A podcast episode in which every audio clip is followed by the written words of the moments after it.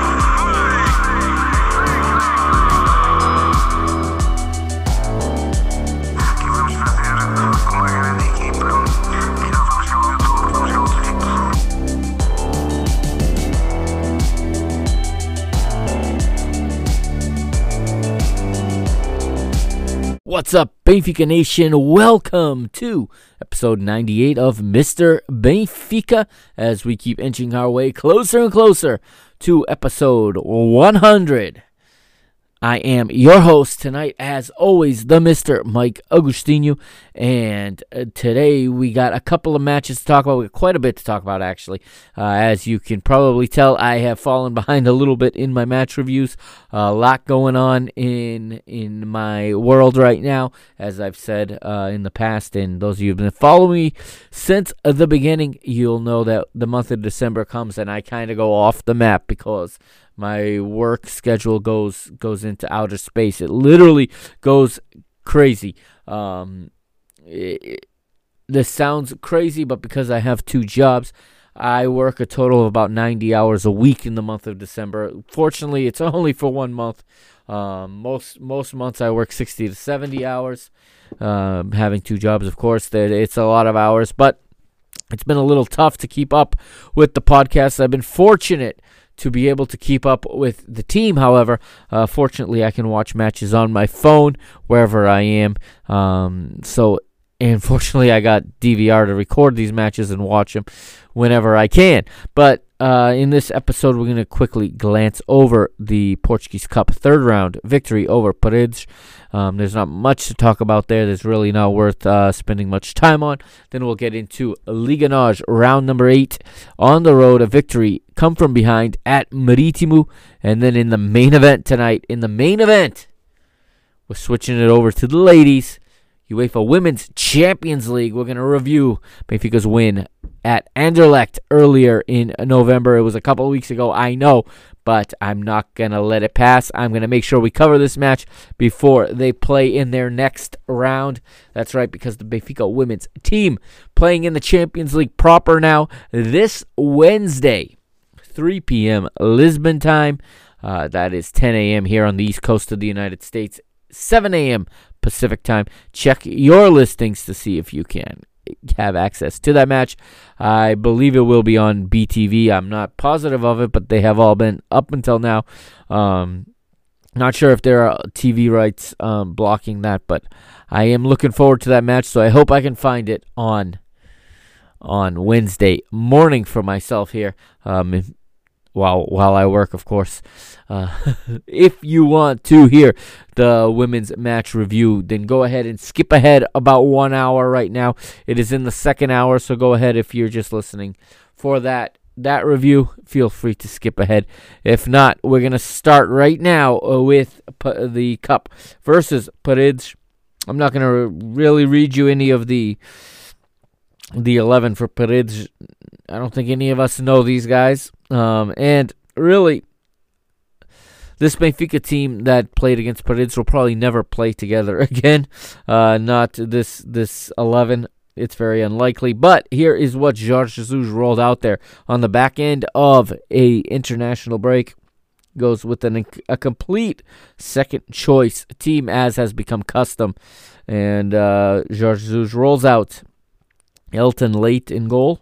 Defense, he has Gilberto, João Ferreira, Jardel, and Ferro. Jardel and Ferro, obviously the central defenders. And João Ferreira playing as the left back. Um, he was called in from the B team. In midfield, the tandem of Andreas Samaris and Chiquinho team up with Pizzi and and Franco Cervi also in midfield.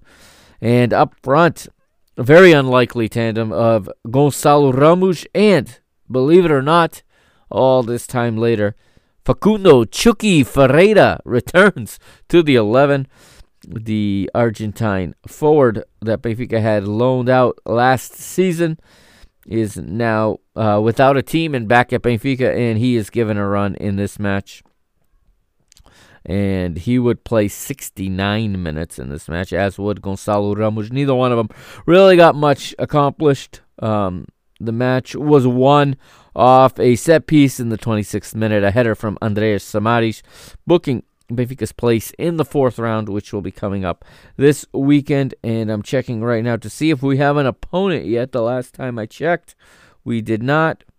Um, we are playing either São Joanense or um apologize for the pause here. We're playing either São Joanense or Vila Franquense and we don't know yet who it's going to be. I'm assuming they're going to play this week because the match is scheduled for this Sunday. So we'll see. Um, let's see if I can let's see if I can get a little more information on that. And yes, it will be Wednesday, December the 9th. It will be Vila Franquense hosting São Joanense in Vila Franca de Xira. The winner will play Benfica on Sunday, if I'm not mistaken, at the Stadio da Luz. Double check that right now. Also, yes, at the Stadio da Luz, Sunday at 8.30 Lisbon time, 3.30 uh, p.m. here in here in Boston or for anyone else in the Eastern time zone here in North America. And so that's where the, the cup stands right now. There's not much else to talk about. Uh, a lot of people unhappy with JJ for putting out such a second choice lineup. Uh, I had my issues with it too. I thought he went a little too weak. I thought that uh, he should have had a few more seasoned veterans on the bench to call on if needed. He didn't do that. Uh, it, it didn't. It didn't come back to hurt. But you know, Elder Conduto did say um, in in his his coverage on BTV that if you go back about a decade, Benfica have not beaten any of these non-professional teams by more than a goal. So every time Benfica plays a lower league team, and by lower league, I believe he believes lower than the second division, a non-league, if you will. Uh, if we were in the English system, we would call them non-league teams. Every time Benfica lines up against a non-league team in the cup, they squeak out a one goal victory. And that has a lot to do with the team that gets the players that got put out to play. Yeah, I know they've got to play too, but you still got to secure your, your passage to the next round. But Benfica got that done. We'll see what kind of team takes the pitch on Sunday uh, against the winner of Vila Franquense and São Joanense. Um, so that's that's that match. Let's let's uh, sweep that under the rug. There's not much to talk about because we that's just not a team we're gonna see again. All right. So we're to take a quick break now, and when we come back, we're to be getting into the Marítimo match, all right? Um, it'll be on the other side of Reconquista right here, okay? This is Mr. Benfica. I am the Mr. Mike Agustinu. Follow me on Twitter at Benfica Mr. On Instagram at Mr. Benfica. Follow me on Facebook at www.facebook.com forward slash Mr. Benfica. And of course, check out www.mrbenfica.com. If you want to email me, you can always do that. The Mr. Benfica at gmail.com. And as was said there at, in the announcement at the top of the show, this this podcast now available on a couple new platforms with with a lot of uh you know with a lot of subscribers. So um, if you're an Amazon Prime customer, you can now listen to Mr. Benfica on either Amazon Music or on Audible, wherever you get your Audible uh, your audiobooks. Uh, you can now download Mr. Benfica there as well uh, under podcasts, and also now available on Radio.com and iHeartRadio. So Mr. Benfica, little by little, getting more and more uh, exposure, getting to more and more people. All right, we'll be right back. All right, here on Mr. Benfica.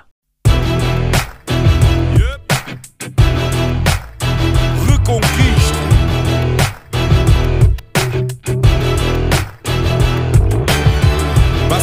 Reconquista. Passo a passo, o caminho é duro. Temos muita história, mas ainda mais futuro. Conto com dificuldade em cada jornada sofrida. A glória da vitória tem que ser bem nutrida. Na reconquista do que é nosso por direito. Que eu não fico por fazer o que podia ter sido feito. Se queres a nossa força, sabes que estamos contigo. Em casa ou fora, nós somos o eterno abrigo. Sabes que estamos contigo. Nós somos o eterno abrigo. Ouve a nossa voz o querer de todos A fé que não se explica. Carrega Benfica, carrega Benfica. Ouve a nossa voz, o querer de todos nós. A fé que não se explica. Carrega Benfica, carrega Benfica. Ouve a nossa voz, o querer de todos Carrega Benfica, carrega Benfica, ouve a nossa voz, o querer de todos nós, o querer de todos nós. Manto sagrado é peso pesado, não o carregas sozinho, em cada esquina há um vizinho. Sente o carinho do Algarve até ao Minho, o vermelho pinta a tuga e é isso o teu colinho. Na reconquista do que é nosso por direito Que não fico por fazer o que podia ter sido feito. Se queres a nossa força sabes que estamos contigo. Em casa ou fora nós somos o eterno abrigo. Sabes que estamos contigo. Nós somos o eterno abrigo. Ouve a nossa voz Querer de todos nós. A fé que não se explica. Carrega Benfica, carrega Benfica. Ouve a nossa voz O querer de todos nós. A fé que não se explica. And so here we go. We are on Madeira Island. We are at the Estádio dos Barreiros. Always a tough place to play, but especially when the pitch is in shambles, it's full of divots, and you have an absolute deluge about to fall. Uh, but at kickoff time, the skies were still.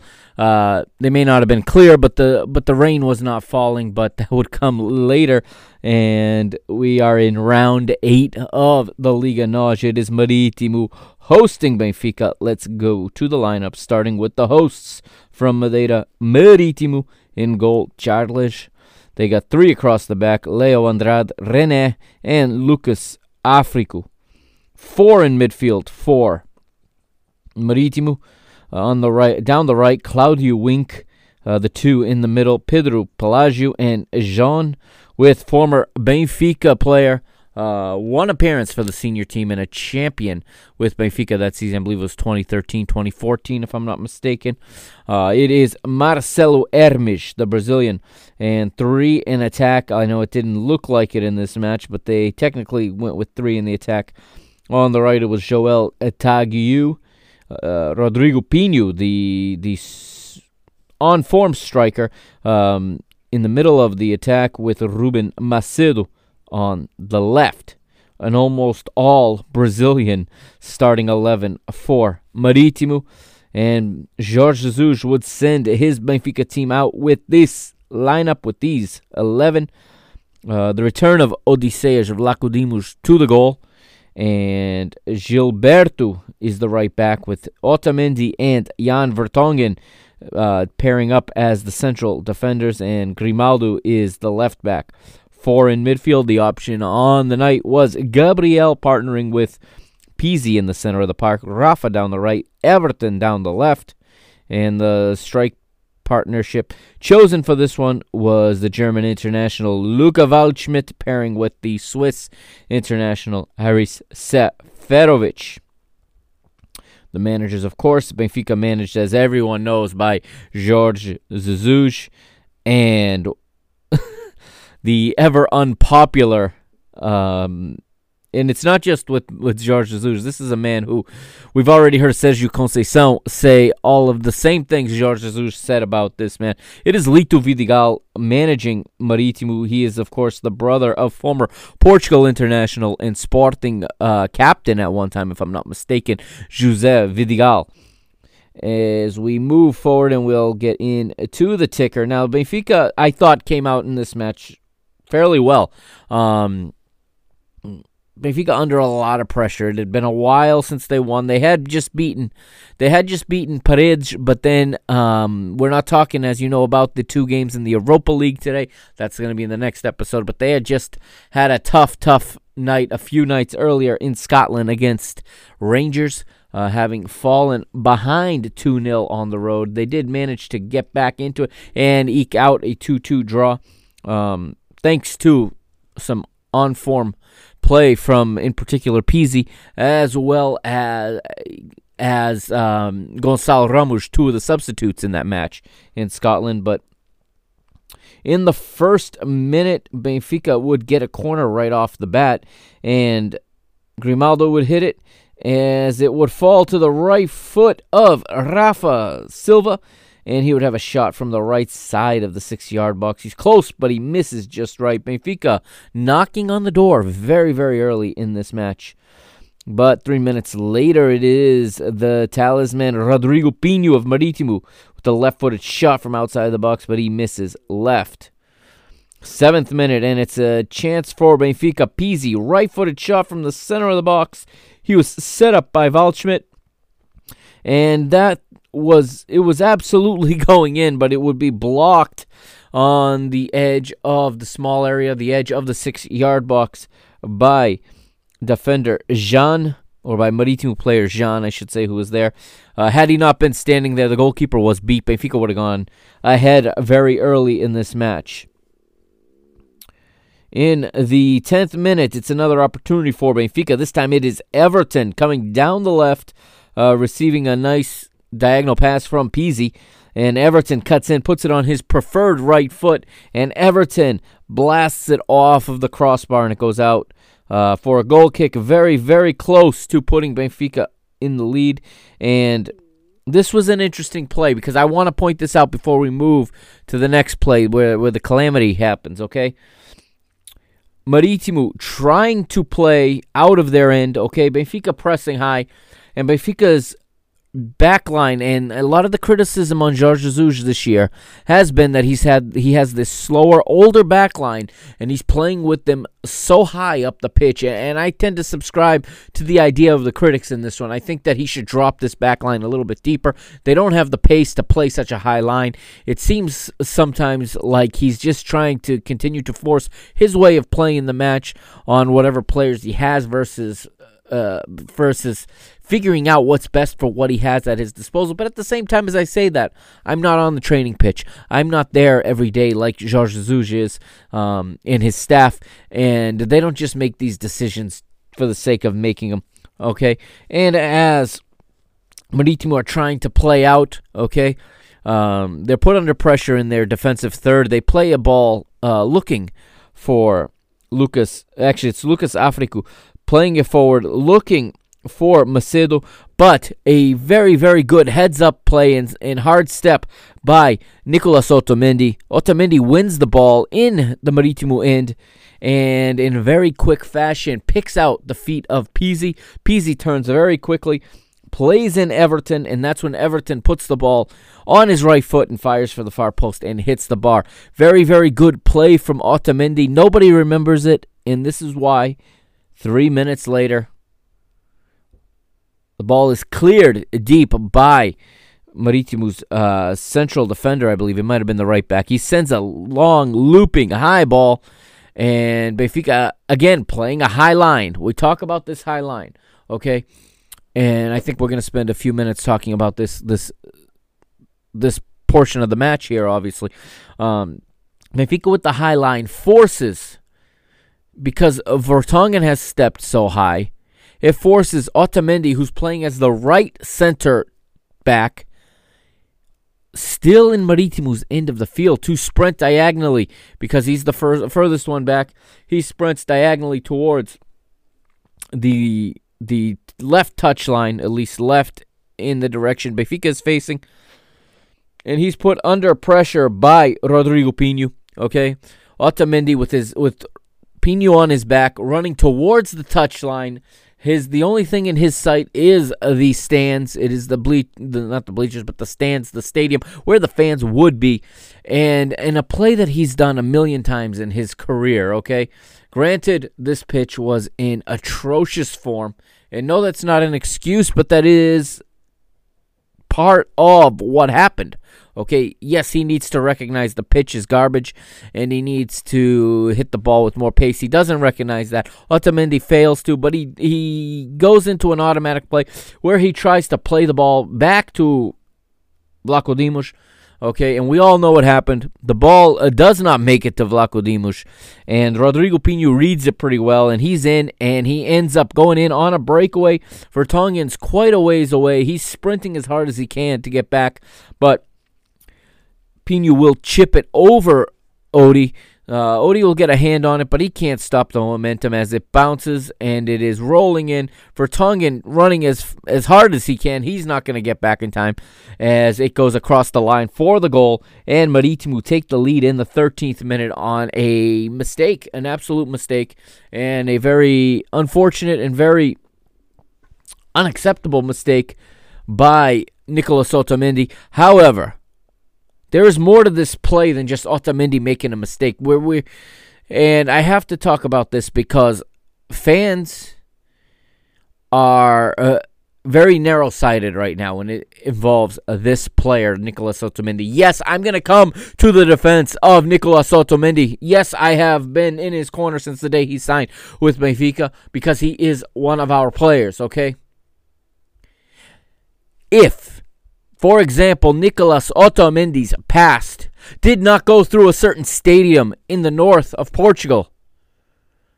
And this play happens, this exact play happens. People say, oh, he's asleep.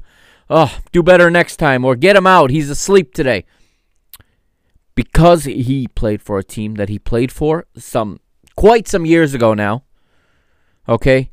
This mistake was made. There's no no denying the mistake. But now the conspiracy theorists come out and and really in what I think is just a narrow-sighted and just just ignorant had a uh, ignorant opinion that and it, this has a lot of steam behind it this opinion this feeling that Nicolas Otamendi came to Benfica to sabotage Benfica. That a international, a professional who plays for his national team, would go to a team to sabotage it. This makes no sense to anybody that can think critically.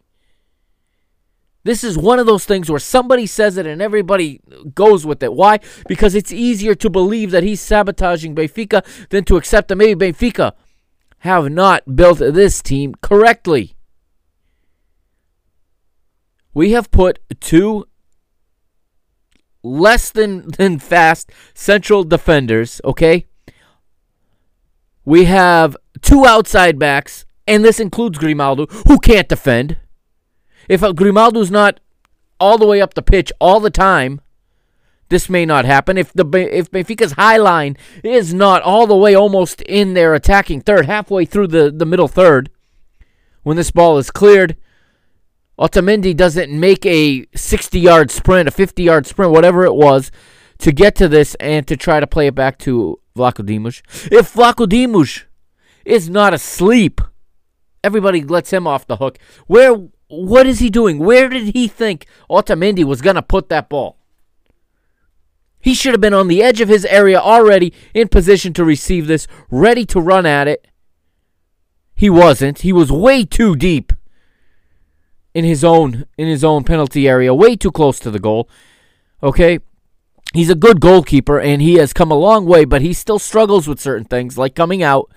Not like he used to, but there are still struggles there. We saw it against Braga. Now all of a sudden everybody's let him off the hook for that Braga goal and they're blaming Otamendi for that one too because they're going to pile it on this player because this player used to play for Football Club de Porto. That's the only reason. People are piling it on him. Jorge Jesus' comment in the post-game press conference. Okay, for all the dumb things Jorge Jesus says, and he says dumb things, nobody can deny that.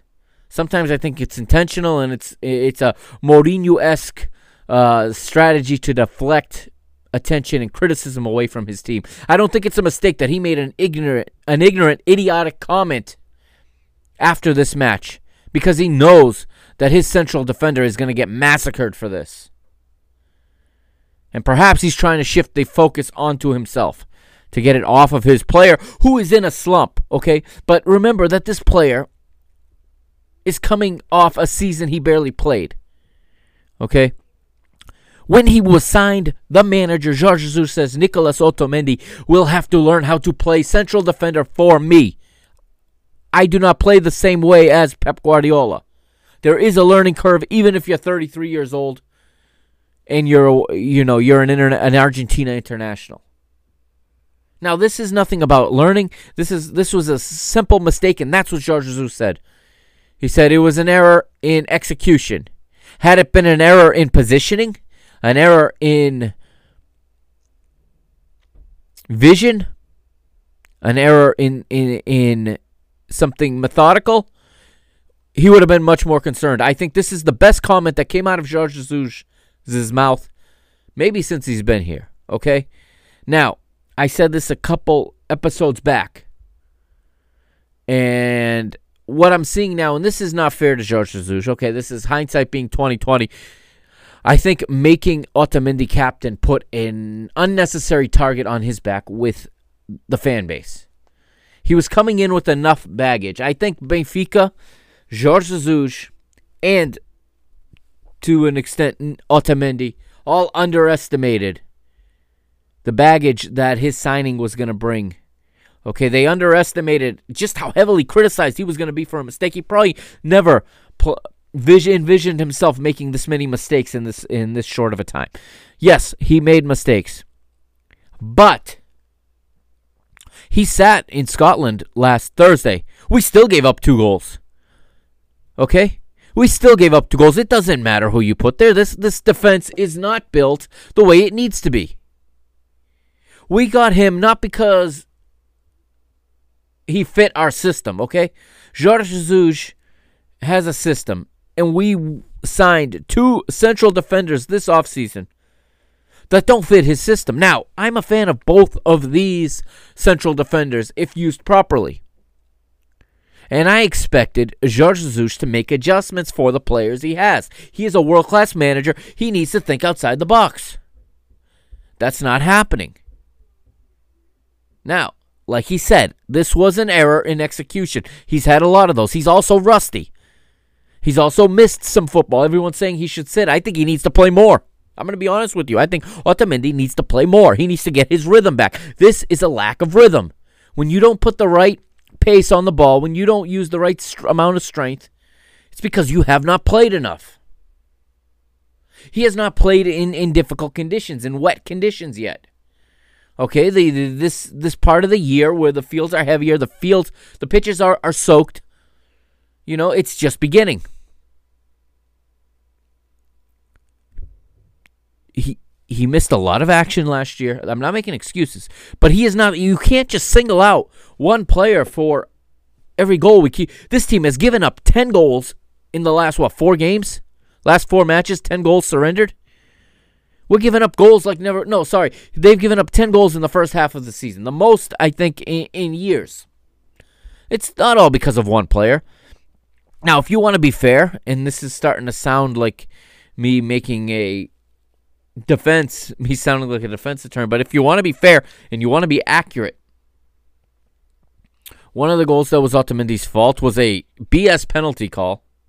Okay, a red card again at home against Rangers that should not that should not have stood because the player was offside. But there's no VAR in that competition for whatever reason. We got a European competition with no VAR.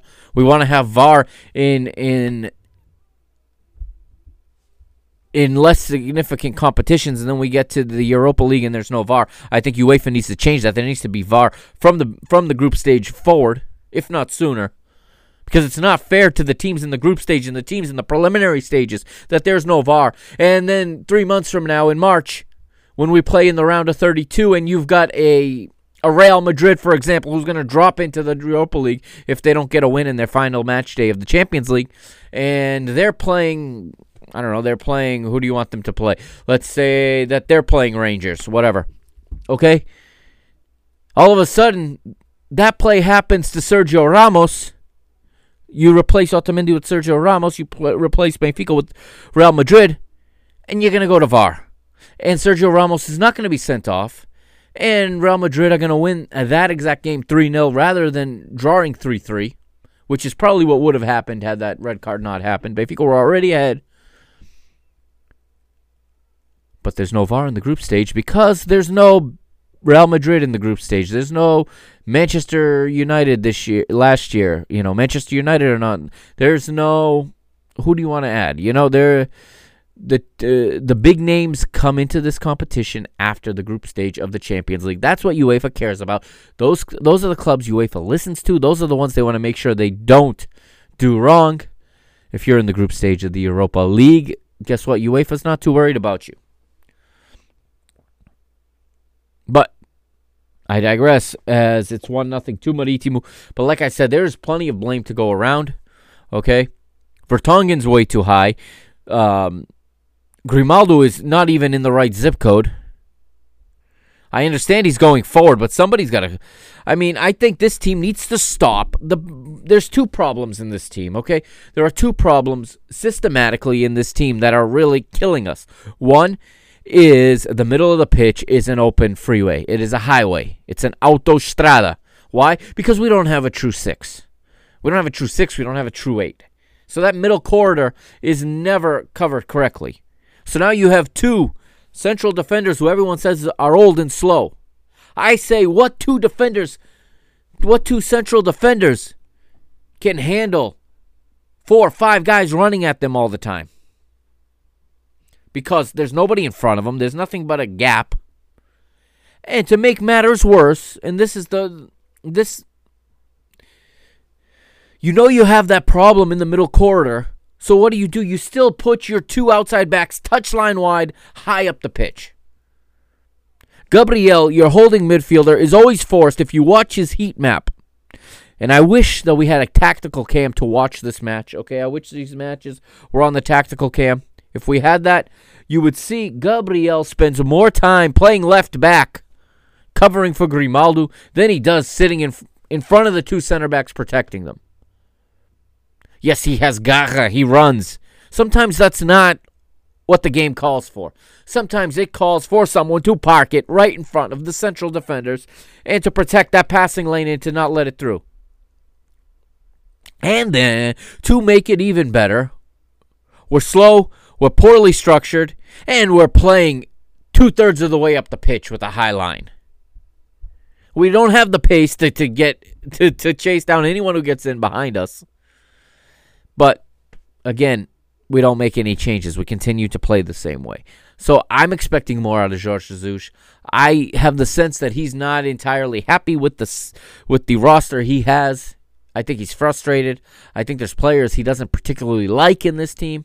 I think he's trying to figure out how to how to manage this team, and it's taking a while. But it's going to take a while. If you go back to this podcast when Jorge Jesus was signed, whenever it was, August, September, I don't remember anymore what month it was. This year has been such a such a cluster. I don't remember.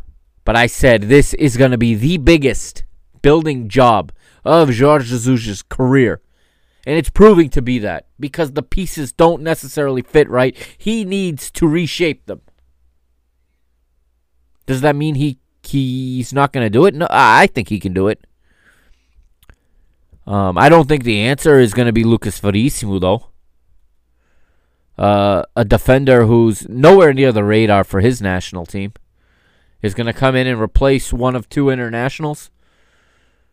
Yeah, he's young, but does he have the awareness? Does he have the vision? Does he have the positioning in this match? Okay. These two central defenders did exactly what Jorge Jesus' game calls for. They were impeccably positioned in accordance with the game plan. What I'm disagreeing with, especially on this play, is not their positioning so much as the plan, because I think these players are executing what the manager is asking of them, at least in terms of the two central backs and in terms of where the lines set up, where they step to, where they when to drop. That is a structural issue. That is a ph- philosophical, uh, methodical issue. It is not players not knowing what to do. I don't think that these experienced players are being utilized the best. And then everyone wants to beat up on Gilberto as well. But guess what? It's not Gilberto's fault we didn't go out and get a proper right back that can play that position. We we seem to only go get right backs to back up Andre Almeida, who cannot go through an entire season healthy. Okay? And see, at least when Andre Almeida's back there, he doesn't uh, go up as much, and there's a little bit better of a of a dynamic across the back.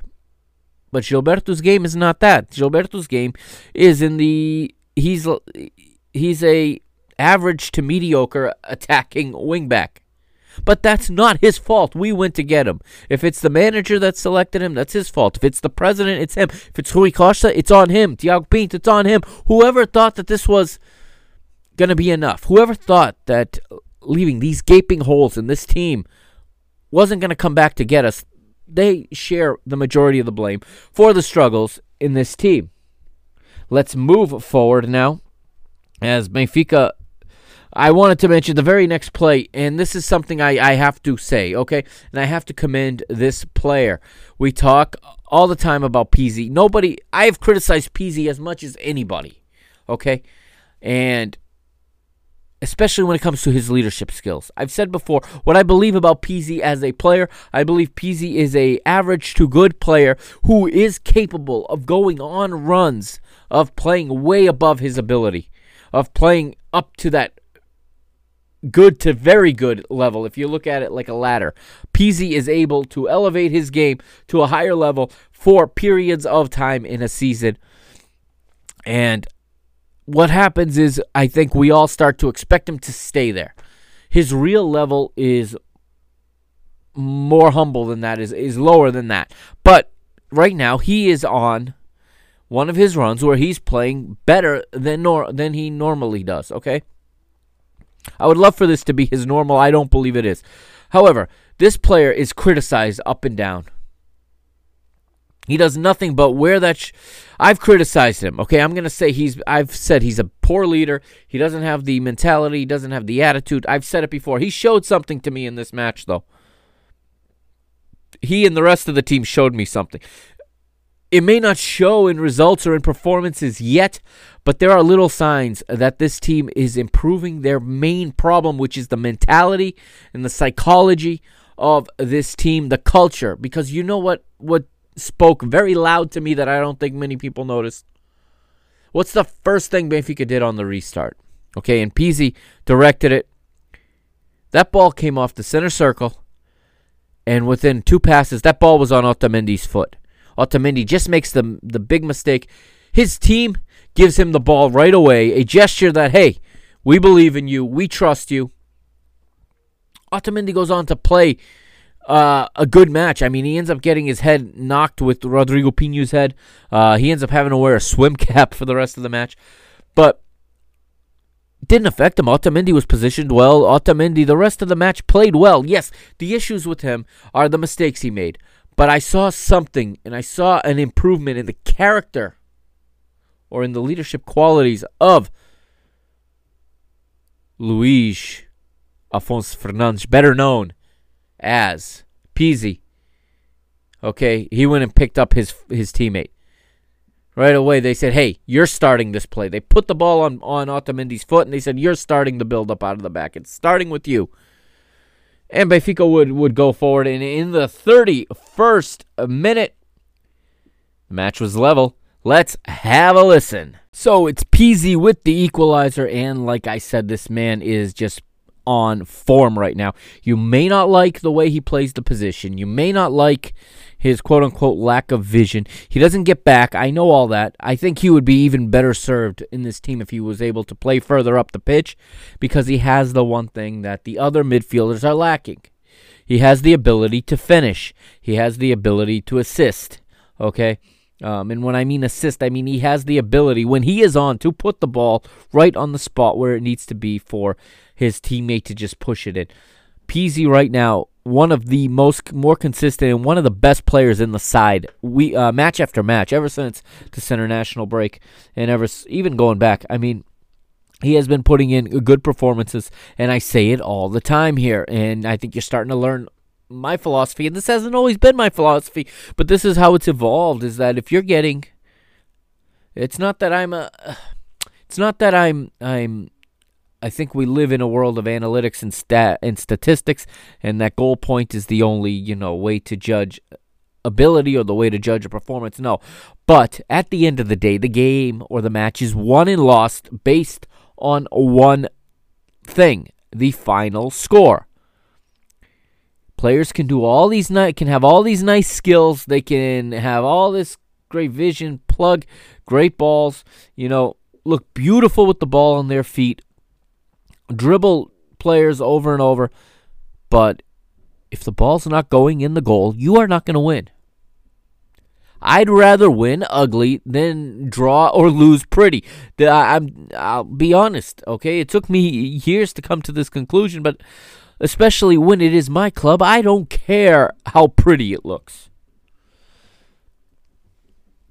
I care that my team wins and that my team scores goals because you can't win without scoring goals. I care that my team doesn't concede goals. Right now, our team has a problem with conceding goals, but at least we're scoring. We found the back of the net now in the last couple of matches, and we are improving. And this match, I think really can serve service as a springboard into, you know, the rest of the calendar year into the month of January, into the winter months where there's no more interruption now. There's no more international break until March. In March, we can look at it again.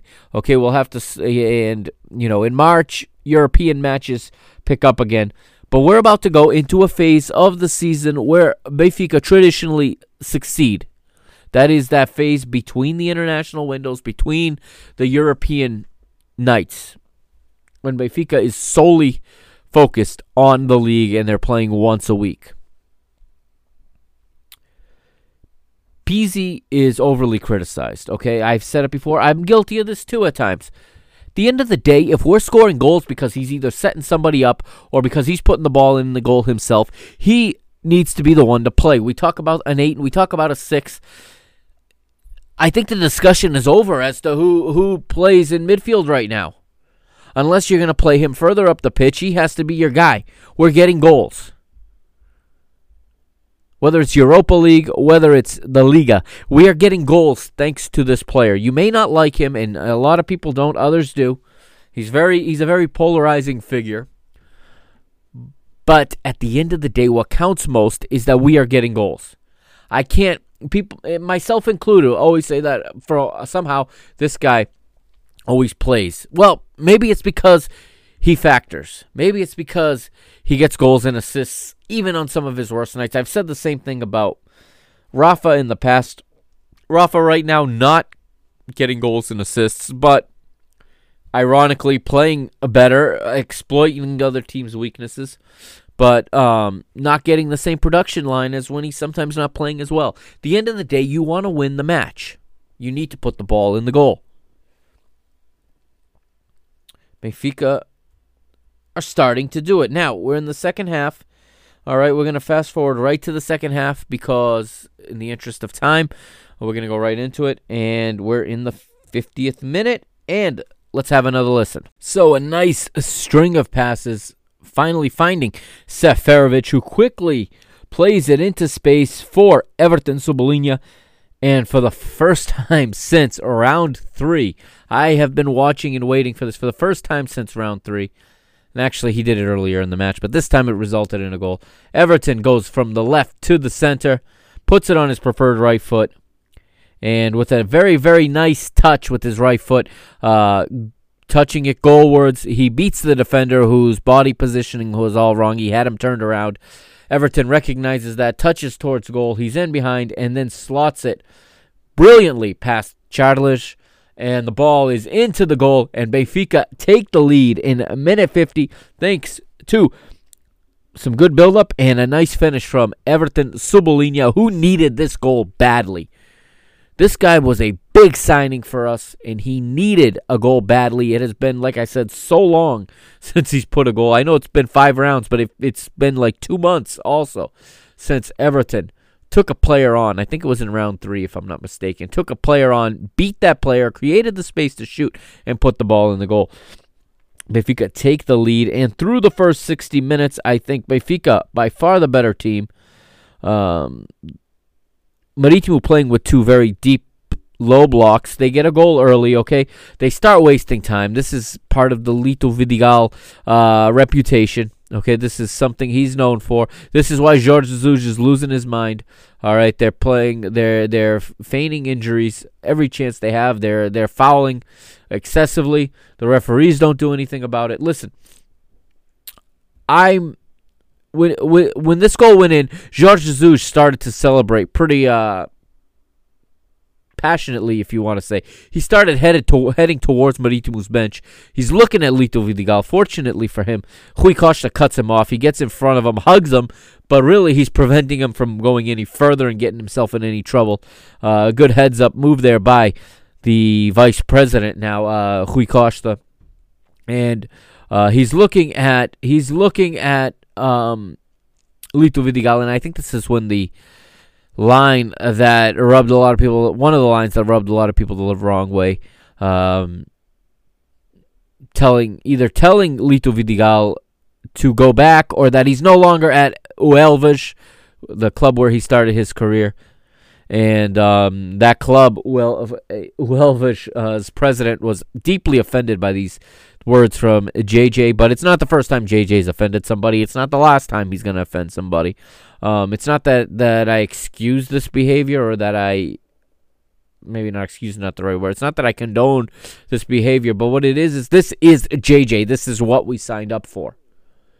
I have a problem with fans, supporters who 4 months ago were jumping up and down because we signed JJ. They thought he was going to ride in here and we were going to be Flamengo 2.0 from last season, and we were just going to start winning four, five, six, seven goals, you know, 7 0, the way we did in 2009 2010 for, for a large portion of that season. I told you guys this team was not at that level yet. This is a building project still. It is it has to be a fast build, but there is building that needs to be done. Jorge Jesus, when he's under fire, when he's under stress, when he's under pressure, when people are criticizing him, we get more of this side of Jorge Jesus. This didn't happen as much in Brazil because he was a bit reserved, knowing he was in another country, knowing he was the outsider, knowing that I think he, he consciously was making an effort to win people over. When he comes back to Portugal, he's not doing any of that. Okay, he had had enough of of the anti the anti football or the anti jogo as they say in Portuguese. Personally, I think that's all part of a game. I'm going to be honest with you. I think that's part of the game. When the big dogs play the little dogs, the little dogs have to take shortcuts. Okay? It's part of the game. You do what you have to do to win or to get your result. There's no honor, and maybe many of you will disagree with this. There's no honor in doing what some teams do when they face Benfica. We've seen this in the past where they decide they're going to come out and they're going to play wide open and they're going to go for it. And then Benfica are up 3 0 in the first half hour. There is no honor in that. You watch BTV and they're going to commend the other team for playing quote unquote positive. I hate these terms of what is positive football and what is negative football. All of us we live in an era where any where defensive is negative and offensive is positive, and it sounds like people would rather lose 5 to 4 than win 1-0. Listen, Lito Vidigal, for all his faults, and he's not a manager I like, and I don't say that too often. I like a lot of managers. Uh, the manager is a lot of what intrigues me to this sport, okay? And Lito Vidigal, for all his faults, what do you want him to do? Do you expect him to go out there, open his team wide open, so that guys like Waldschmidt and Rafa and Pizzi can just cut them up? No, he's going to play with deep, low-lying blocks, knowing Benfica struggle against that. He does it against Porto as well. He does it against Sporting. He knows our teams.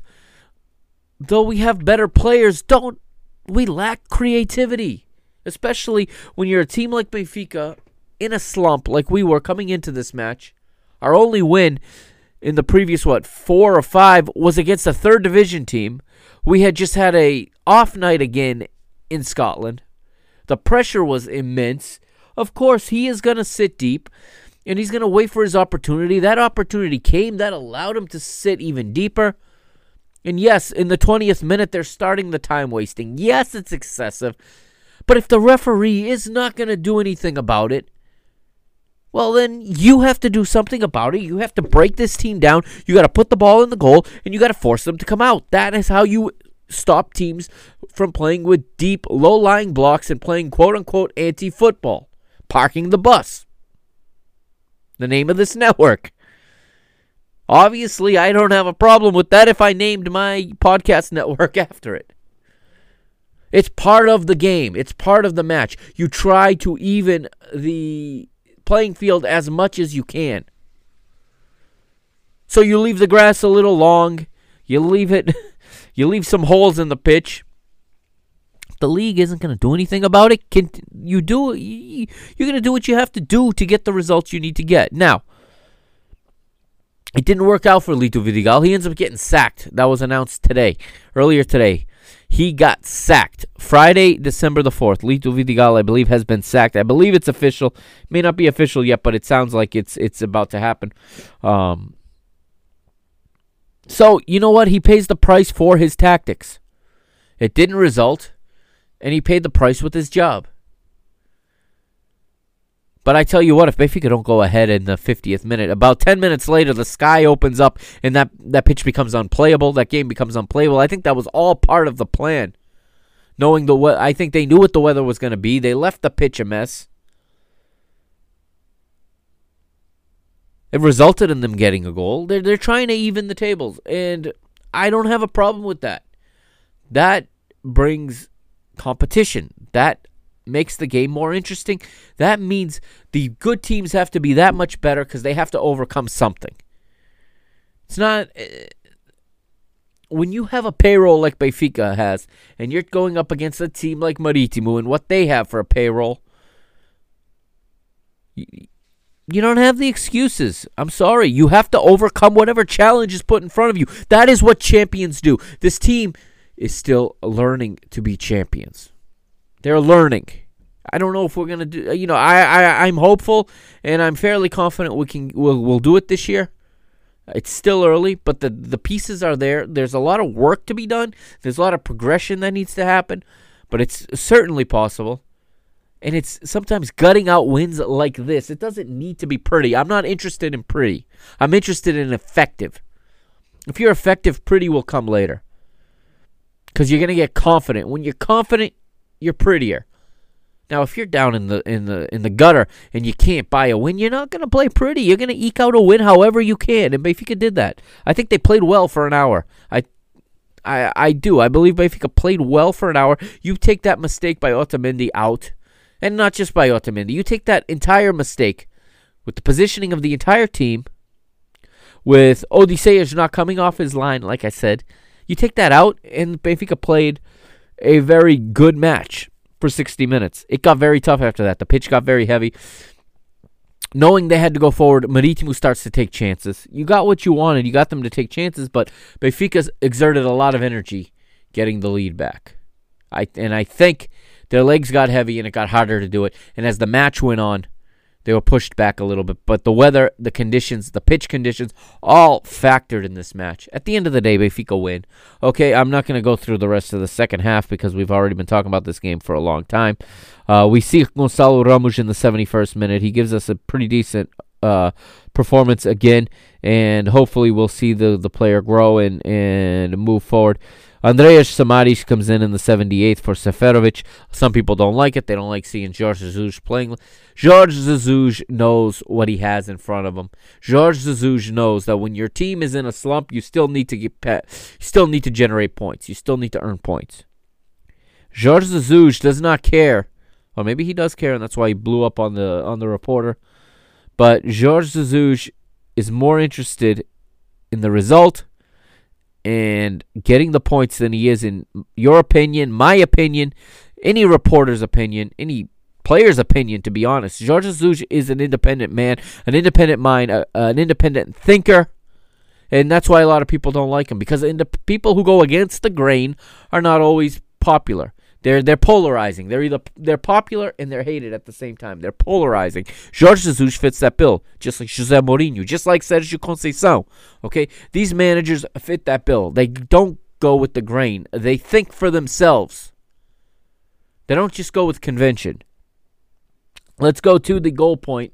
All right. Um, like I said, I know I didn't break down much in this of this match, but we went through the key moments as um, if you could pick up on all important three points. I can't stress enough how important that is. These the standings as they are right now, you can see them on MrBenfica.com, www.mrbenfica.com. Benfica moved to third place now, but let's go through uh, the let's go through the the goal point ratings. Okay, and I'll read you the table after, even though it's up on the website.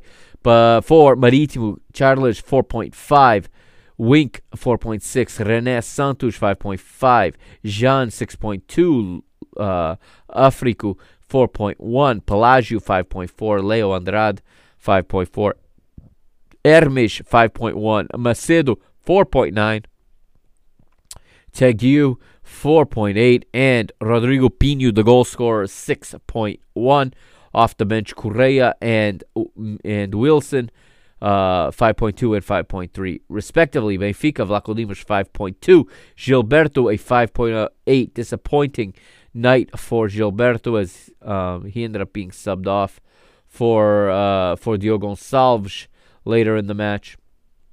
Otamendi with uh, another disappointing 4.6. But again, when you make the mistakes he makes, that affects your analytics. That def- affects your rating. And uh, again, if I really believe if if that mistake doesn't happen, he's he's at a six five six six after watching this game again. Um, a lot of good was done aside from that, and this is gonna make some of you mad, I know, but I'm here to give you my opinion. You don't have to agree with me. I don't expect everyone to agree with me. The great thing about podcasting is we can all have our own opinion. At the end of the day, we all love Benfica, and it's all about Benfica, and it's all about this team getting better. Okay, we we we can disagree about how we get there. If at the end of the day we get to where we need to be, Vertonghen six point one, um, little by little getting more and more comfortable, and um, quickly uh, on Canal 11 after this match, um, I was watching some of their post game because BTV's post game has very little to no uh, analysis. Um, they had Maniche on. Okay, Maniche was talking on on Canal 11, okay? Um, he was asked about the issues with Otamendi and with Vertonghen, and Benfica's defenders, and he says what he sees, based on his experience playing with all three of the, he played with all three big clubs in Portugal. Remember, he played with Benfica, he played with Porto, won everything there is to win with Porto, Porto finished his career at Sporting. He also played for Chelsea. He also was a fixture, a permanent fixture for years in the Portuguese national team that nearly he went to the final of the Euro, he went to the semifinals of the World Cup. He has seen it. What he says, and he's the only one that said this so far. He says the problem is Otamendi and Vertonghen, and maybe Vlaco is is part of this as well. He sees too much mutual respect between them. And what happens is neither one is willing to take charge of the other. This is what Nuno Ribeiro, aka Maniche, sees. And that's a good observation. I never thought of it, to be honest. But you can see it. There's there's a timidness, a a yeah, they're just timid in overstepping their bounds because I think they re- he thinks that they respect each other that much. They're two internationals for highly ranked national teams, one for Argentina, one for Belgium. They're not they're not, you know, they're not going to go win medals in athletics. They're not going to go win the 100 meter dash or the 200 meter dash. But I think that's a good call that they're just they're still working out how to play together. He goes there is a lot of lack of communication. That is a big problem I think with Otamendi, Vertonghen, and Vlaco. They all speak different languages and I think there's a lack of communication. That's why perhaps that's why Vlaco isn't off his line where he needs to be to receive that pass from or to be able to come out and clear that ball before Rodrigo Pinho can get onto it. To be better anticipated. Um, they're not necessarily on the same wavelength mentally, and they're not communicating orally very well, or vocally, excuse me, very well yet. But that's something that, that I will certainly improve as the season goes on. And um, I think turning this result around and getting three points in this is, is just so important um, to springboard this team into the next couple of matches. And we saw it, and we'll talk about in the next episode we saw already an improved Benfica against what was quite honestly a lackluster, poor um, po- Lech Poznan on Thursday.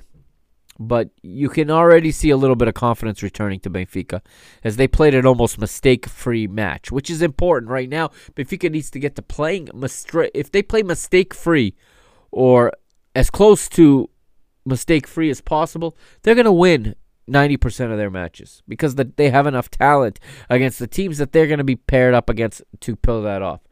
Grimaldo gets a 6.4. Everton, 7.1. Pizzi is the man of the match on goal point, 7.5. Gabriel with a better performance, much improved from what he from a very bad performance in Scotland the previous Thursday. 6.7 for Gabriel. Rafa, 6.4.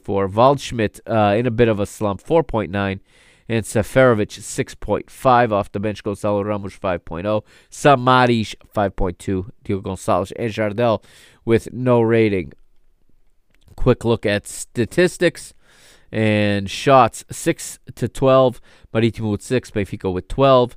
Uh, on goal, 2 apiece. Actions in the. This is a crazy stat. Actions in the opponent's uh, penalty area. Benfica with 36 to just 8 from Marítimo. Benfica with 12 corners to 1. Pass efficiency, Benfica 86% pass efficient to 64% from Marítimo. Vertical pass efficiency, 44% from Marítimo, 71 from Benfica. Um, defensive actions in the opponent's midfield, 16 defensive actions in the opponent's midfield for Benfica, only 8 for Marítimo and fouls, 21 fouls committed by Marítimo. And this is part of what was driving Jorge Jesus nuts. And I think this had something to do also with Jorge Jesus making that inappropriate, um, ignorant comment to the, the female reporter. And um, I'll talk about that real quickly in a moment. Uh, possession 69% to Benfica. Okay, so let's talk about that real quick. Let's talk about that comment. Idiotic, yes. Jorge Jesus does these things when he's under pressure. Okay, I'm not excusing it. It's something that needs to be addressed. But if the club is not going to address it, we can sit here and holler all we want. I, but like I said, I have a problem with people who wanted to see this manager here and have quickly changed their tune as if th- this is not part of the package. I've said this since he arrived. This is part of the package with with JJ. You never know what he's going to say, okay? He made a comment that was inappropriate and, yes, came across a sexist. Whether or not he's sexist, I don't know the man personally. I can't say. The comment was, was it intended to be? You know, I, I tend to believe he said that and worse to male reporters also. So I'm not sure. I'm not getting into that. I'm not getting into. I'm. There's a lot of people right now not just in the sports world, in the world, just waiting for people to misspeak and to jump all over them. So I'm not going to be one of those, okay? Yes, the comment needs to it should be there should be an apology for that comment. I agree. But the same people pointing the finger at JJ for that comment, the same reporters have made similarly stupid comments in their careers at one group of people or another.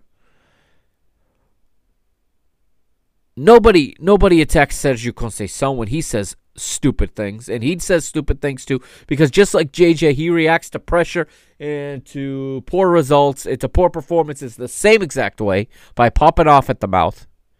Jose Mourinho's gotten in trouble for this over the years. This is part of this is something that top managers deal with depending on their personality and what words they use in their vernacular. Are there sexist sentiments in his heart? How am I to know? How is anyone to know? Unless you know the man personally, you can't answer that. You can make assumptions, but, you know, assumptions don't necessarily tell the true story. Now, let's go through the table real quick. Sporting are top, 22 points. Braga second, 18. Uh, Benfica also on 18 and third. They're behind, of course, on the head-to-head. Porto fourth, 16 points. Paços de Ferreira, our next opponent in the league, uh, are fifth right now, 14 points. Vitória Guimarães are sixth with 13. Nacional de Madeira, 10, as are Santa Clara and Rio Ave also on 10. And 10th, it's Famalicão with 9. 11 is Gil Vicente with 8. Tondela also with 8, as is Belenenses and Moreirense. Moving down to 15th, it is Portimonense with 7 points. Boavista and Marítimo also on 7 points. Marit, uh, Boavista right now in 16th. That's a playoff spot, a relegation playoff spot. Marítimo right now in the relegation zone. That's why Lito Vidigal is history. They got 7 points, and Farense is bottom of the table with 5. And uh, that's going to take us to a break, all right, as that's going to close the chapter on round 8, Liga NOS. We'll talk about Europa League in episode 99. We'll go over both of the matches that have been played recently um, in the Europa League. But right now, we're going to take a break. Like I said, this is Mr. Benfica. I am the Mr. Mike Agustinu. You can follow me on Twitter at Benfica Mister, on Instagram at Mr. Benfica, on Facebook at www.facebook.com forward slash Mr. Benfica. And don't forget to check out www.mrbenfica.com. Um, starting to slowly build a, a, a library uh, of blog posts and articles there for you guys. Um, I'm going to take a quick break. When we come back, we're going to talk about my ladies. We're going to talk about our girls. We're talk about Benfica women's football making history. UEFA Women's Champions League on to the next round. Huge, huge opponent coming up. Historic. We're going to talk about how they got there and maybe hit a few notes on what needs to happen in uh, leg one of the f- first official round of 32 women's Champions League coming up next week on the 9th of December. Um, will play at the Seixal and not at the Tapadinha against Chelsea. But we'll talk about how they beat Anderlecht next, right after this break, here on Mr. Benfica on the PTB Media Network.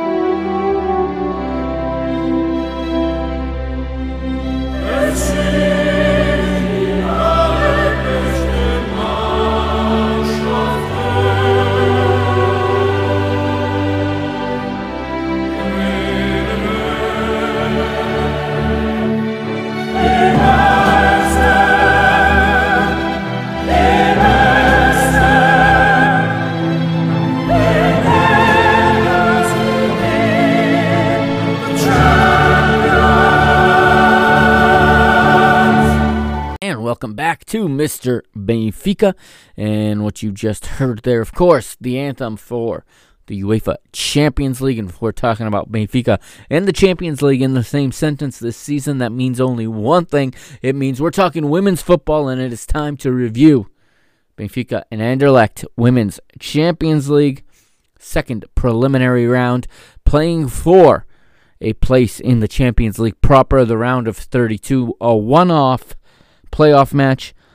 And we're turning the clock back to Wednesday, the 18th of November, 2020. Uh, a night game, which was a nice a nice change as opposed to the lunchtime kickoff they had in Greece in the first uh, preliminary round, and we are at the we're at the Stade Constant van den Stock in in Brussels, and um, the back to back to back three times uh, Belgian champions Anderlecht hosting Benfica.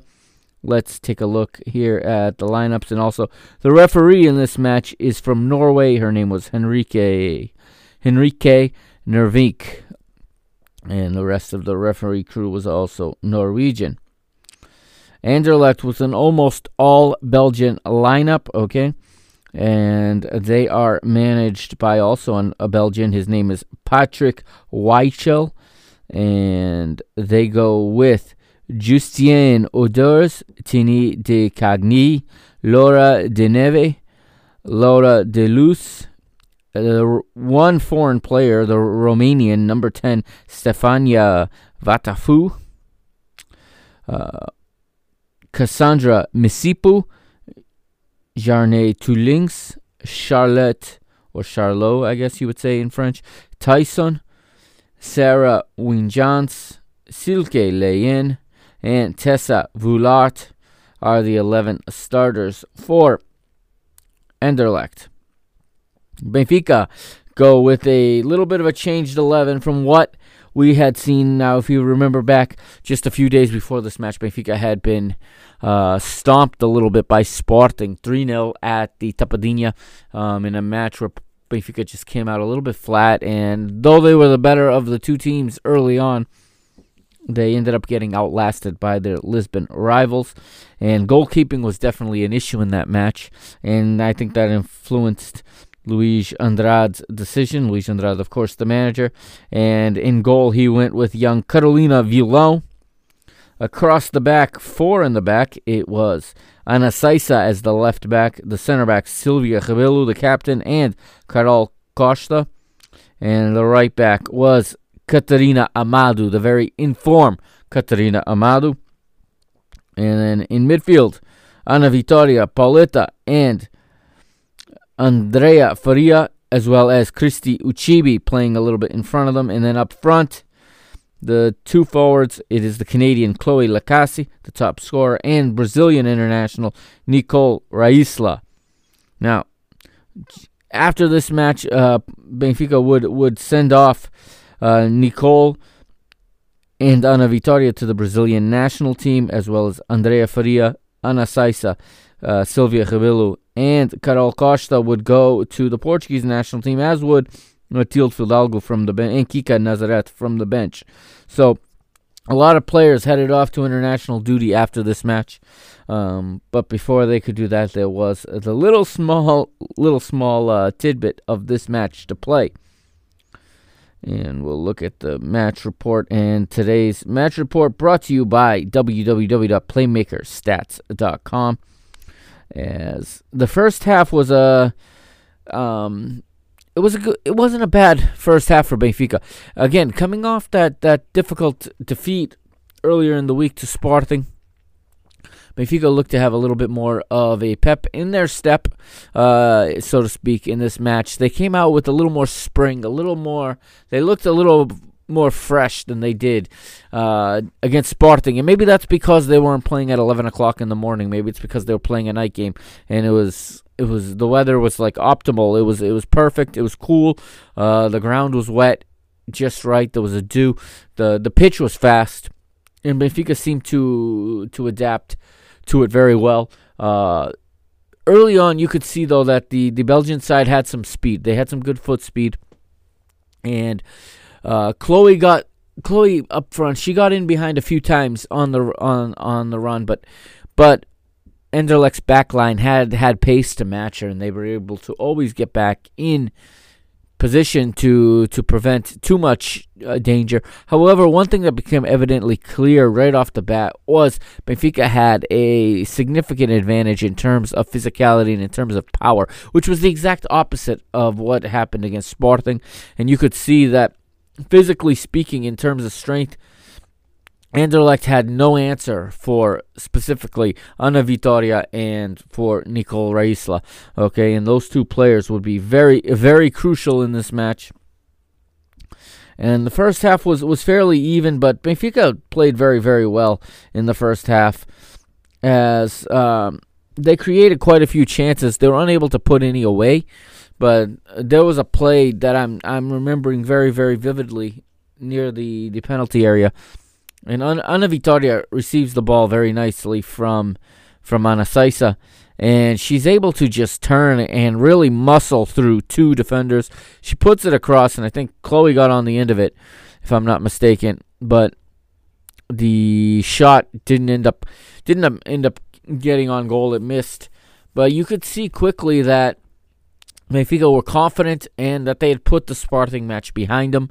And like I said the last time we talked about the women's team, uh, that Sporting match was a little bit of a deceiving match because, and at the end, that match is not going to mean anything because both teams are advancing to the championship round. So I think Luis Andrade did well to not show too much.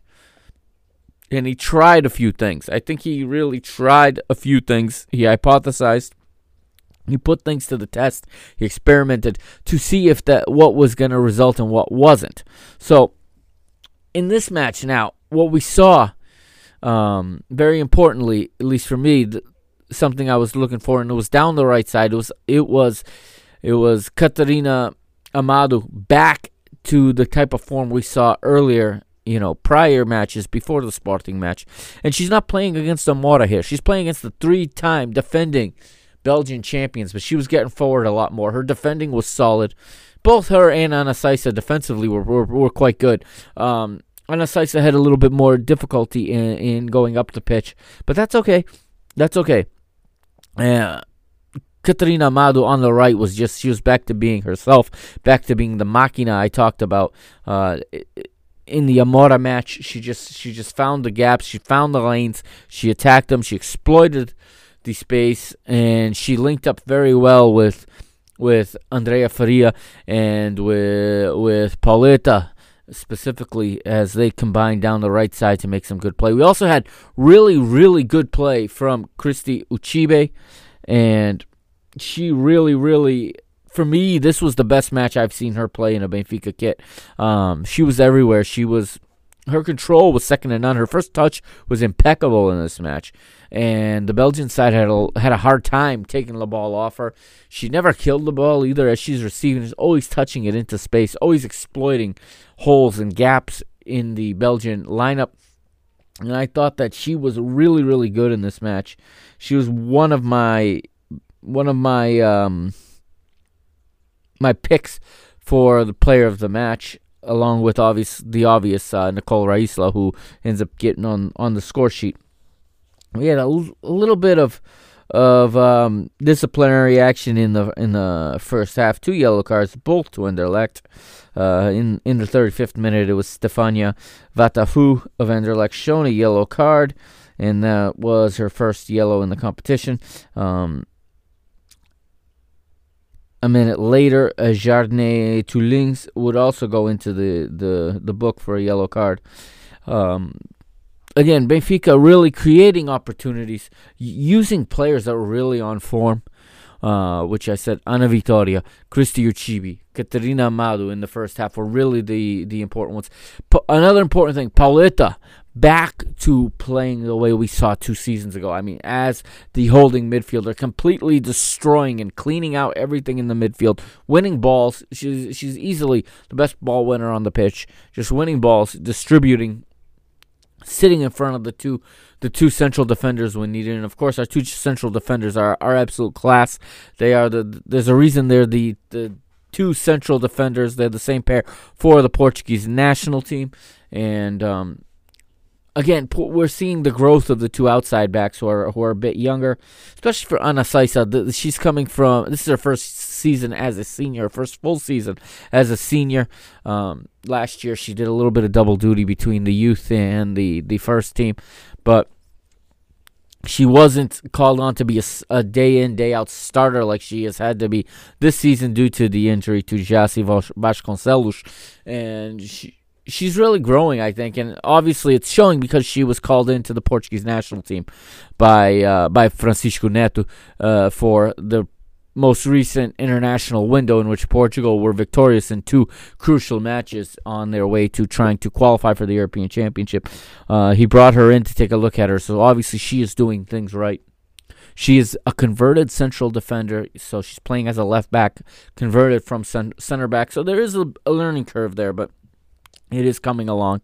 Uh, a lot of work off the ball in this first half from Chloe Lacasse.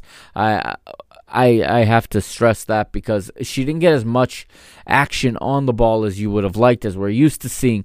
But so much good work off the ball, clearing space for her teammates, clearing gaps, allowing Diana Vitorias and the Christy Ucheibes to get into those spaces and to create chances, and allowing space for Nicole Isla to get herself also in a goal scoring uh, situation. But we would go into halftime with the nil nil draw, knowing that this match could go all the way to penalty kicks. Um, I felt fairly confident watching this one. I thought Benfica were playing well, and I thought we were definitely being mad. You know, we were definitely player for player um, a good matchup for this Anderlecht team, who's much more experienced in European competition uh, than we are, and well, we we took to the pitch confident, and I, I really have to give credit to Luis Andrade because I can. I and everybody else had a little bit of criticism for him after the Sporting match, but as I you know, revisited the match, and as I rethought it, I started to to perhaps see where he might have been coming from, and I think it paid dividends in this match.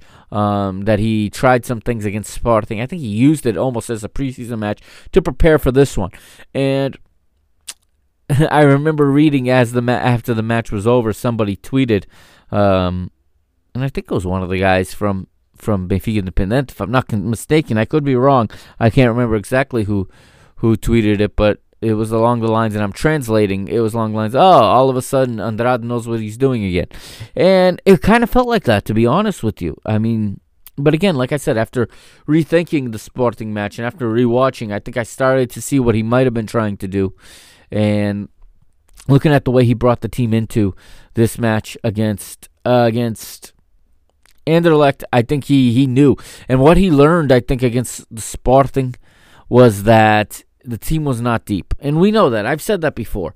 Okay, they've had to let a lot of quality players go. So there's a lot of quality still there, but there's fewer, there's, there's less. Okay? First 11, I'll take them. Um, we've got a first 11 that can match a lot of teams, you know, on our on our level. But after the first 11 there there is a bit of a drop off and um, I think Luis Andrade real learned that once and for all in that Sporting match, and I think he gave some of the bench players a chance to to prove him wrong, and it didn't happen for them. They're not there yet. They're not ready for that yet. Uh, so I think the best the best bit of coaching that Luis Andrade did since I've I've followed this team was in this match where he didn't substitute. He essentially didn't. He made one substitute at the very end of the match, maybe two, but it, he really went 85, 86 minutes without substituting because he didn't want to dis- disturb the the dyn- the dynamic of the match. He didn't want to didn't want to um, offset anything, imbalance anything. And if someone wasn't begging to come out due to lack of fitness, he left him on. And I think that was the right decision as we get into the second half. Anderlecht would make a substitution right at the half, and Mariam Toloba would come on for Jar, uh, Jarnay and Chenoba would make her second appearance in this match. And in the 55th minute, it got kind of got kind of uh, dangerous there in the 55th minute as we we would surrender, and it would be Charlotte T- uh, Tison or Tison who would get on the end of a rebound that was spilled by Carolina Vilão. But it was a hard shot. She made a good initial save, but the rebound stayed in the area, and the Belgian forward puts it into the goal, and it is 1 0 to Anderlecht. And Benfica now find themselves down again as they had prior as they had in the Sporting match prior. Um, they find themselves down, and the question is, how were they going to react, right? And the reaction was phenomenal. The reaction was absolutely phenomenal in this one. And now we're going to play a little bit of, of, audio for you as we're going to see what happens here. And Benfica pressing, okay? Ana Seiça down the left side, um, unable to really do anything with the ball. She she makes an errant pass, trying to put it into the into the path for Nicole Raysla, but Anderlecht's goalkeeper is out trying to get it, but she is pressured, which is the first which is the first small victory here. And then we get some nice work from Ana Vitoria in midfield to win the ball back and to poke it to her teammate, poke it to Nicole, her national team and club teammate, and have a listen here as uh, here is what transpired courtesy of, of Valdemar Duarte of BTV. Pé esquerdo então não dá. Bola para Odar. Para Vitória. Muito competitiva. Bola para Nicole. Chuta Nicole. Atirou. Golo! Marca! Equipa do Benfica. Nicole Reisler. Eu estava mesmo a ver a bola lá dentro. Excelente Ana Vitória. O trabalho da Ana Vitória é muito bom. E a Nicole Reisler, um lance, repare bem aqui, a pressão da Ana Vitória muito bem. Depois a bola para Nicole e é um míssil para o fundo da baliza a fazer o gol da igualdade. Um a um marca Nicole Reisler. É um, um bom golo, um golo uh, ali de, de, fora da área, de pé esquerdo, para o poste mais distante de, de Oders, sem hipótese para a guardia do, do, do, do Anderlecht e o Benfica aqui a responder bem através das suas jogadoras, eh, também elas eh, mais experientes a nível da internacionais internacional, Brasil, exatamente. Estamos a falar de duas internacionais do, do Brasil que ainda agora voltaram a, a, ser chamadas precisamente pela, pela selecionadora do, do Brasil. So it's Nicole Raysla with her first career Champions League goal in Europe, of course. Uh, the Brazil international, newly international. Um, hits an absolute missile, as Valdemar said there. Uh, it starts, like we said, with the goalkeeper coming out and trying to play the ball uh, into midfield. Maybe miss kicks it a little bit, but Ana Vitoria is there to win it. Ana Vitoria outmuscles her opponent once again. I said earlier how Ana Vitoria was just too strong for for her counterparts in this one, and she manages to poke the ball into the space where Nicole is. Nicole manages to receive the ball on her right foot, set it up onto her preferred left foot. She creates enough space for herself, looks up, and fires an absolute missile from the left center channel to the far right post. The goalkeeper did manage to get back in position after the missed kick, but however, the goalkeeper uh, set herself up too close to her right post. The ball went like a missile to her left and she had no chance at all. And Benfica right back in at the exact reaction, the exact answer we all wanted. And Nicole celebrates with her entire team and her coach as Benfica draw level in the 62nd minute with plenty of time to play. And you could see that this team was believing in themselves. You could see this wasn't the same team that had played a few days earlier against their rival. 70th minute, and Anderlecht will go to the bench. Elke van Gorp comes on for Sarah Wijnants, and it is uh, it is Elke van Gorp's second appearance in the competition. 74th minute, and it is Ana Seiça going into the book for a foul, a hard foul. The referee does not forgive this one and gives a yellow card to the 19 year old converted left back.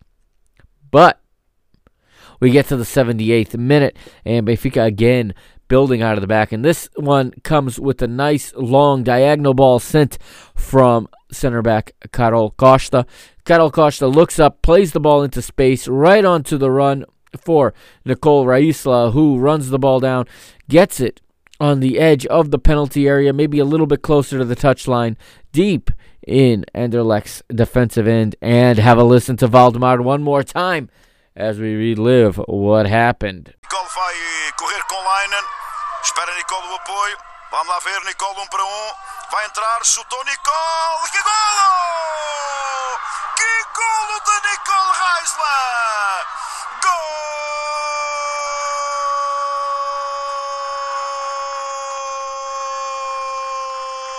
do Benfica. Miúda, espetáculo Nicole Reisler. Ele a ganhar a Leinen. Depois encara com o adversário, reparem bem, vem no meio e míssil para a baliza. Mas que golo de Nicole Reisler! Esta vai para o portfólio da miúda. Que espetáculo! Que golaço. Este Bem, a Pauleta pôs ali as mãos na cabeça. Sim, Bem, e- que e- golo! E, com razão. Esta- Meus amigos. Até as jogadoras do, do Anderlecht puseram também várias delas as mãos na cabeça quando eh, viram a trajetória da, da bola do míssil disparado pela Nicole que eh, Deus, recebeu uma bola longa, de- penso que foi a Carol Costa que faz eh, a colocação da bola precisamente nas costas da defensiva do, do Anderlecht e eh, depois a Nicole a fazer um grande golo, um golo daqueles que normalmente faz parte da, do- dos melhores registros da, da, da jornada, neste caso da jornada europeia, e, e este não, não falha, vai lá estar, tal como também vai estar o primeiro, igualmente marcado pela jovem internacional brasileira, e o Benfica eh, está então eh, pela primeira vez na frente do marcador, eh, quando estamos prestes a entrar nos últimos 10 minutos da partida. And if her first one was pretty, the second was twice as nice. Nicole Raysla absolutely eats the left sided defender alive. She skins her, coming in, cutting from the right. From the right corridor central towards the penalty area with the ball on her left foot, does a little bit of a dazzle, turns the defender around, creates the space, and then fires an absolute rocket into the far po- into the far corner, upper corner, as we say here in the United States, into the upper 90 of the netting, the upper 90 degree angle, and there is not a goalkeeper in the world, male or female, that was going to save this one. This thing was hit perfectly. It had almost no spin, just enough to bend around and dip, but this ball was on a line, and the Brazil international Nicole Raysla doubles her tally, and now Benfica in front in the UEFA Women's Champions League second preliminary round. 12 minutes from time, 12 minutes from the Champions League proper, and you can see it in their faces that they believe. You can see that this was meant to be for this group of players. A lot of them who have been there since day one here now in their third season. Their second season was cut short, unfortunately, unable to to win the championship uh, officially last season. But they did enough to earn their spot in this competition. This was the goal of this project from day one was to bring this team to the Champions League and on the first attempt this team does it. 81st minute Anderlecht desperately trying to get back into it will make another substitution. Sakina Diki will come in. Silke uh, Leynen will come off. Seven minutes later, it's another substitution for Anderlecht. It is Michelle Col- Colson coming on for Stefania Vatafu as Anderlecht are throwing bodies forward. Benfica put under some pressure here now. It did look at times like this was gonna be this was gonna be tough to hold on to. 80 sorry, 90th minute and it is it is one of my favorites, Catarina Amado, and she, she's going into the referee's book for a yellow card for a foul as Benfica claw and fight their way to hang on to this one. And had a couple of nervous chances there towards the end, but uh, the best one of them fell to the goal scorer Thielsen, who missed, or Thiessen, I should say, who did miss wide as Benfica was spared for that mistake. But the two central defenders, experienced central defenders, national team central defenders, they get the team calm. They get everything settled. Um, and in the 90th plus four, Luis Andrade finally makes his first substitution. He takes off the striker Nicole Raysla, subs on a defensive-minded player, Beatriz Cameirão. And it's it's the dying moments. Benfica hang on for dear life. Has a 90 plus five. The referee Henrikke Nervik will blow her whistle for full time. And Benfica's bench clears onto the pitch. Benfica have qualified for the UEFA Women's Champions League on their first attempt. A historic, historic night for Benfica in Brussels. And I know this is the theme of so many podcasts and of so many when you talk football.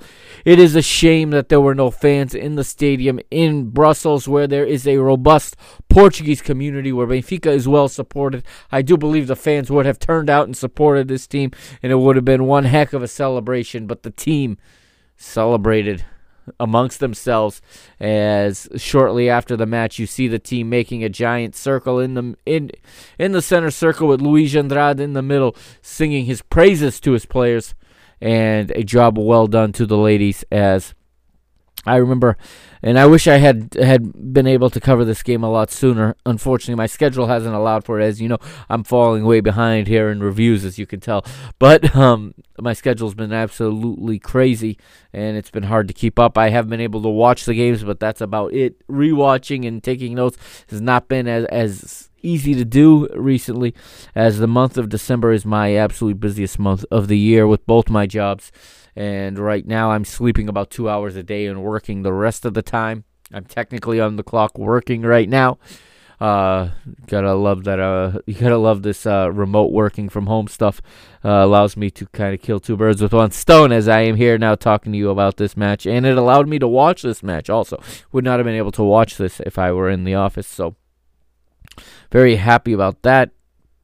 That aspect of it, but you could just you could just see and I remember I tweeted and I was on Instagram that night about just I was I was I was just overflowing with pride thanks to this team. You you if you listen to me from the beginning, you know just how much I love this team and just how much this team has has won me over. How I have just fallen for this group of players and for this story and for this project and this mission of women's football at Benfica. I confess I was never really a big fan of women's football until Benfica got into it. And now I am. I'm ashamed to say that I was not a, a, a big fan. I should have been. But I am proud today to call myself the number one Benfica women's football fan in the United States of America. And um, I got to say that these players are awesome. You know, you you you throw out those Instagram stories, you throw out those tweets, and they respond. They they thank you for the time. Um, they thank you for the time you put into watching them. It, it, it, they're so humble. This group of players is so humble. They're immensely talented and they're so humble and I've been fortunate enough to exchange messages with a lot of them, and they are they are so personable and, like I said, just so humble, and they're so grateful for all of the support they get. They should get more, and when when and if these these stadiums start having people in them again, Benfica you have to support this team and support this project. These players deserve it. Okay, they deserve it. These girls deserve it. They are playing their hearts out. They're wearing that badge with honor. They are fighting and clawing, and they are giving so much honor to the Benfica name and the Benfica badge. I couldn't be more proud of a group of players if they went on to win this competition. I wouldn't be any more proud of them because of the way they play, the attitude that they put forward, and the way that they represent our club. And it has been a magical run to get to the Champions League proper. And congratulations, girls. Thank you. Thank you for making a fan out of me. Thank you. If not if not for them and for their their effort and their excellence and their performances over the past two and a half years, I wouldn't be sitting here right now on a microphone talking about them. They won me over. I didn't go looking for them. They won me over, and I'm so glad that they did. I'm so glad that Benfica. It was late. It was way too late. It should have been done 10 years ago. But I'm so glad that Benfica finally put a women's football team together. It was late, but I suppose better late than never. The investment was put forward, and the investment was rewarded with this qualification, but now it, it's going to get real now. And the girls know that. They know what they're up against. And um, so the draw came out just a you know about a week ago or two weeks ago now, and uh, Benfica drew Chelsea Women's uh, Super League Giants Chelsea Football Club. That's right, the English side Chelsea Football Club. Let's hear from the manager Luis Andrade as he uh, gave this this comment earlier today, actually, um, and I'm talking to you on Monday night, December the seventh. Um, this came out earlier today uh, by way of Benfica social media. This is a little bit of a pre pre travel, or I should say, a pre match uh, comment preview, if you will, from the manager Luis Andrade. Here's what he thinks of Chelsea. Sabemos perfeitamente, um Chelsea sétimo do ranking, portanto, eh, uma equipa que investiu muito, muito, muito este ano para, para conquistar a Liga Inglesa, não só a Liga Inglesa, também, mas também a Liga dos Campeões, e como tal temos que ter um, muito respeito por, por, por, por esse clube. Uh, no entanto, nós trabalhamos uh, diariamente para conseguir os nossos objetivos. Conseguimos os nossos objetivos estar nas 32 melhores equipas e como tal, uh, agora é jogo a jogo. é o Chelsea, muito, muita humildade em relação ao adversário que nós vamos encontrar, mas de qualquer maneira também acreditamos no nosso valor, acreditamos nos nossos atletas, no nosso trabalho e pronto, queremos dar uma boa resposta dentro das quatro linhas. É uma equipa muito, muito ofensiva, muito agressiva uh, à perda de bola. É uma equipa que gosta, gosta de ter bola, portanto, uh, repare, uh, todos os contextos que eu possa falar aqui do, do, do, nosso adversário serão sempre positivos. Agora, com certeza que também há coisas menos, menos, menos, menos boas, mas, no entanto, sabemos que que cada lance que vamos disputar é como se fosse a última bola. Nós vamos manter as nossas, as nossas ideias de jogo, as nossas dinâmicas, a nossa vontade será determinante para, para este contexto de, de, deste, deste grande jogo e, como tal, queremos uh, orgulhar os, todos os adeptos do futebol feminino uh, para aquilo que nós queremos, queremos, queremos fazer. E sinceramente que temos aqui atletas que um dia poderão estar também nomeadas para melhores jogadoras do mundo. Acabou por ser positivo esta concentração total eh, no, no Chelsea, não tendo outras, outras competições? Sem dúvida, isso também foi fundamental para o nosso trabalho, o nosso trabalho diário com a equipa, com, com o staff, trabalharmos o nosso adversário com mais tempo, com, com mais descanso. Agora, eh, dentro das quatro linhas, temos que dar a resposta, porque não basta dizer que tivemos descanso e depois não, não damos uma boa resposta. Queremos deixar todos os adeptos orgulhosos, os nossos adeptos benfiquistas orgulhosos do nosso comportamento, do nosso trabalho e acho que não tendo adeptos não tendo adeptos no nosso estádio, acho que elas vão levar os adeptos na, na cabeça uh, para poderem deixar para deixá-los orgulhosos. And so, uh, Luis Andrade there talking to the press earlier today, and I'm not going to translate the entire two minutes and 30 seconds of that statement, but I picked out the important things here. And um, what he said was, We know very well that Chelsea are seventh in the current rankings, and by that I think he's talking about the UEFA coefficient, which they are ranked seventh right now, and that they are a giant club from a big league. They are a team that invested very heavily this or a club that invested very heavily this year in their women's football team. They want very much to win the WSL and win the UEFA Women's Champions League. We will have to show them much respect on Wednesday, but we have worked extremely hard to achieve our objectives, and our main objective was to be among the 32 teams in the Champions League proper, and we did that. We are here now, and we will strive to do as well as possible. One match at a time now. Each match is its own story, and um, the important thing is that we achieved our objectives. Now, as we take it one match at a time, he said, we do believe in ourselves and our own quality, and we'll do everything we can to compete against a team that is very attack minded and very aggressive and loves to play in possession.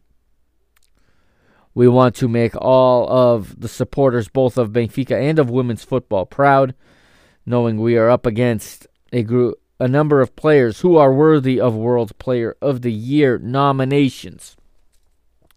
And I'll stop it there. That is Luis Andrade. There's more in that interview if you understand Portuguese. You can hear the rest of it there that I just played for you. You'll you'll notice other things that he said. Now, we talk about the type of players that we are up against in this match on Wednesday. The most notable, of course, is one of the best players in the world, and I think this is who he's alluding to Australia international Sam Kerr, um, former uh, star in the W, sorry, in the NWSL here in the United States. Um, used to do double duty playing in the United States and in Australia because the two seasons uh, do not overlap. Now, proudly wearing the badge for Chelsea Football Club and Sam Kerr is off to a flying start this year. Uh, eight matches in, she's got seven goals in the WSL, including a hat trick this past weekend against West Ham United. How are Chelsea uh, doing? Well, they're doing very well. Chelsea currently sit third in the WSL. Uh, three points back of leaders Manchester United, but with a match in hand. So it's Manchester United with 20 points, Arsenal with 19, and Ch- Chelsea with 17. Chelsea, of course, with only seven matches played. Five victories, two draws, yet to lose this season. So Benfica have a very, very tall order ahead of them. And again, like Luis Andrade said, this is a team that invested heavily. This is a team that wants to win their league and wants to compete to try to break the homogeny of Olympique Lyon in this competition in this UEFA Women's Champions League.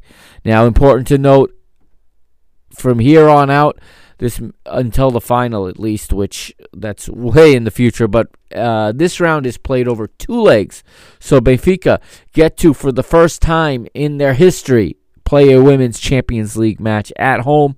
Disappointed it's not at the Luz. I think that that would have been appropriate given the occasion. That would have shown the commitment to the program that I think the club should have shown. But I'm not going to complain. This match is going to be played at Seixal, which is a lot better than at the Tapadinha. And um, I don't know why, but the match is scheduled for 3 p.m. on Wednesday. Um, I'm guessing it's some kind of uh, COVID mandate ordinance that's in play for when matches can be played, but the match will kick off 3 p.m. Lisbon time, which is 10 a.m. my time here on the east coast of the United States, uh, 7 a.m. Pacific time for those of you listening out there. So I'm looking forward to it. I'll be getting home from one job. It, the game fits right between my two jobs, which uh, has me excited. Uh, 10 o'clock kickoff. Just as I'm getting home, I'll be able to watch this one. And I'm very excited to see what our girls can do against such a strong team. It's going to be important to try to stay in range. Can't let a team this powerful come in and blow it wide open early. Um, again, unfortunately, we won't have supporters, but at that time of day, it would have been hard to have supporters anyway. But if not for the restrictions, I don't think the match would be played in the middle of the day, anyways. It would have been played at a proper uh, evening kickoff to get some supporters to the Seixal. But either way, the team has not played since the the the previous victory over Anderlecht, okay, there was an international break immediately following. They didn't play a league match or a cup match that following weekend, and uh, the players went off to international duty. They've been back. They've had about a week, a week and a couple days to prepare for this match. Luis Andrade also talked about that later in that interview. He talked about the extra time and how much they're going to appreciate that. And now they need to go ahead and make the most of that extra time that they were given. Um, is uh, this is a moment uh, you know this is a huge moment in the lives of these players. I cannot stress this enough. You only get to debut once okay? This is the uefa champions league. This is the biggest women's football competition on planet earth at the club level. There's no question about it. No, it's not the NWSL here in North America. That's a one league in one country, and there isn't even a any something that resembles a continental championship for them to go on to. This is the big time, the UEFA Women's Champions League. I think this is the future of women's football. I think you're going to see all of the top women's players in the world playing in Europe very soon. And um, I think you're going to see them leaving these North American teams. I, I truly do. Because of this competition, because of the UEFA Women's Champions League and the global the global stage that that puts them on. Okay, not just um, not just you know for uh, playing at big clubs and, and with good followings. I mean, that helps because you know what? At the end of the day, um, these European clubs they may not pay a lot of money. Some of them do. I mean, uh, some of the top clubs have very, very expensive payrolls, especially in comparison to Benfica. But the training facilities are second to none over there. Um, the comp- the level of competition is better than it is here. At, at least um, at the continental in the continental sense, uh, you have so, most of the best players in the world already there. I think very soon you will see all of the best players in the world playing in Europe, leaving to go to Europe. I mean, you're already seeing some American players playing in the WSL. Okay, you got uh, Christen Press, you got Alex Morgan, you've got um, just got a, a good half dozen to to to a dozen American world champion players playing in England now, and I think that's exciting. I think that's much more exciting than playing for a quote unquote franchise here in the United States. Okay, they're playing for clubs with history, with supporters, with a badge that that supporters live and die for. And they have the men's teams to piggyback off of. And I mean that in the best way. I mean, they have bigger budgets as a result. They have better facilities as a result. We saw last season or two seasons ago um, during international breaks when the men's teams go on international breaks the women's teams go play in the big stadiums. Juventus drew 60000 in a match. Bayern munich has drawn 30 40000 in a match. There was a manchester derby played in front of 30000 already. This is it, it, the the game is just growing. This is the future, and it's on the cusp. And I think it's exciting that the women's game is about to really blow up in Europe. And I'm glad Benfica is there because if they didn't get in there now, they were gonna miss the train.